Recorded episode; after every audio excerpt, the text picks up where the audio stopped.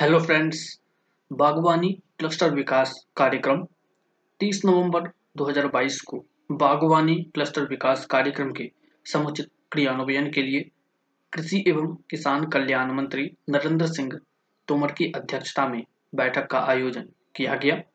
देश में बागवानी के समग्र विकास को सुनिश्चित करने के लिए बागवानी क्लस्टर विकास कार्यक्रम का शुभारंभ केंद्रीय कृषि एवं किसान कल्याण मंत्रालय द्वारा 31 मई 2022 को किया गया था।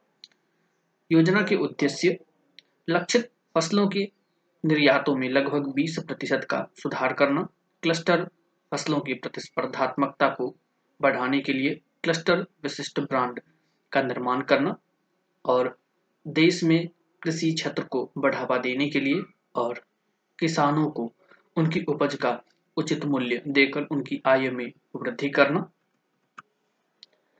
राष्ट्रीय बागवानी बोर्ड को इस केंद्रीय क्षेत्र योजना के कार्यान्वयन के लिए नोडल एजेंसी के रूप में नामित किया गया है। कृषि एवं किसान कल्याण मंत्रालय ने इस योजना के तहत पचपन बागवानी समूहों की पहचान की है, जिनमें से 12 बागवानी समूहों को पायलट प्रोजेक्ट के लिए चुना गया है।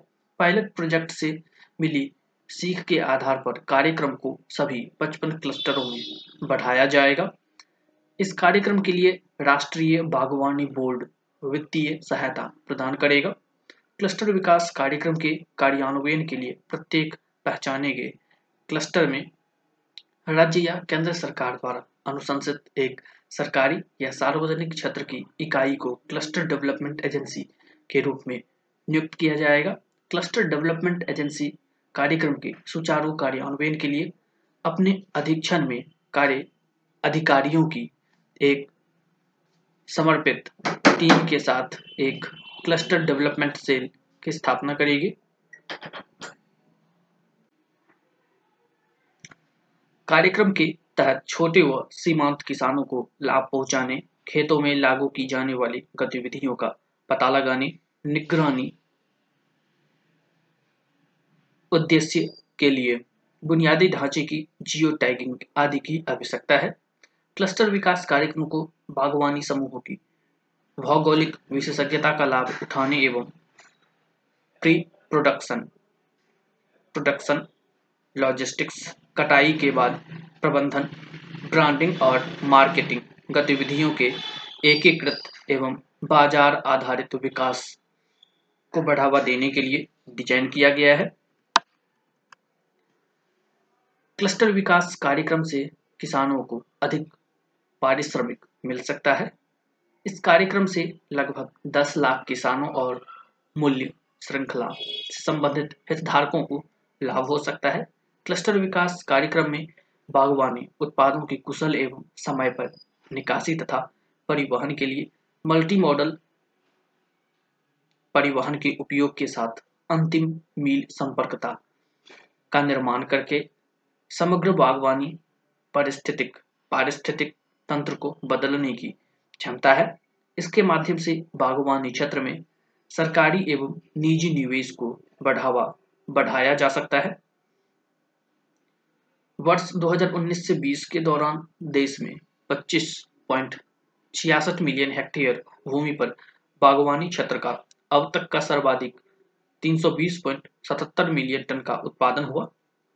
वर्ष 2020 से 21 के पहले अग्रिम अनुमान के अनुसार देश में 27.17 लाख हेक्टेयर भूमि पर बागवानी क्षेत्र का कुल उत्पादन तीन लाख मीट्रिक टन रहने का अनुमान है। बागवानी का देश के कई राज्यों के आर्थिक विकास में महत्वपूर्ण योगदान है और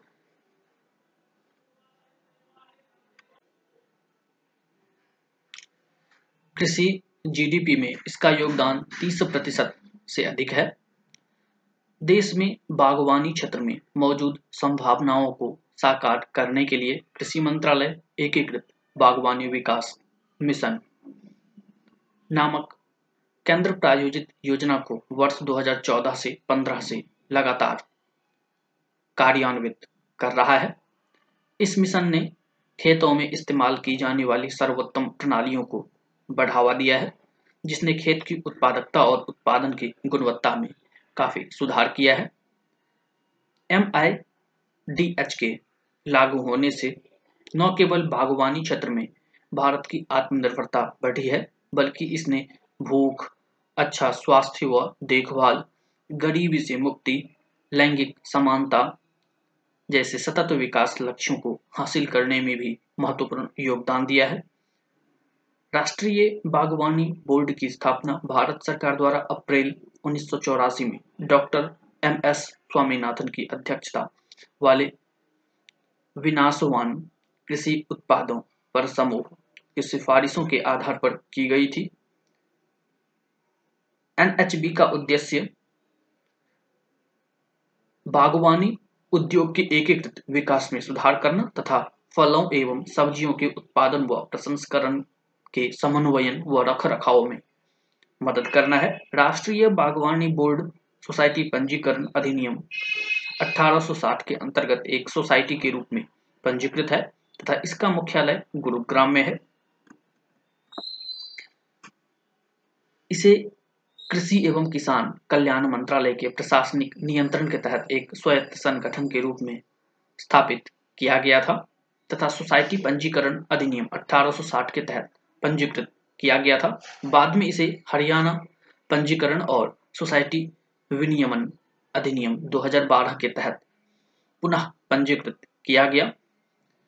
भारत में बागवानी क्षेत्र फ़सल कटाई के बाद होने वाले नुकसान और कट, फ़सल कटाई के बाद के प्रबंधन एवं सप्लाई चेन के बुनियादी ढांचे के बीच मौजूद अंतर की वजह से अभी भी काफ़ी चुनौतियों का सामना कर रहा है। बागवानी कृषि को अधिक लाभप्रद बनाने के लिए किसानों को परंपरागत खेती की बजाय सघन बागवानी को अपनाना चाहिए। इसके लिए वे वैज्ञानिकों द्वारा विकसित विभिन्न फ़सलों की बौनी किस्मों का इस्तेमाल कर सकते हैं, जैसे आम की आम्रपाली, अर्का व अरुणा, नींबू की कागज़ी कला, सेब की रेड चीफ, रेड स्पर आदि।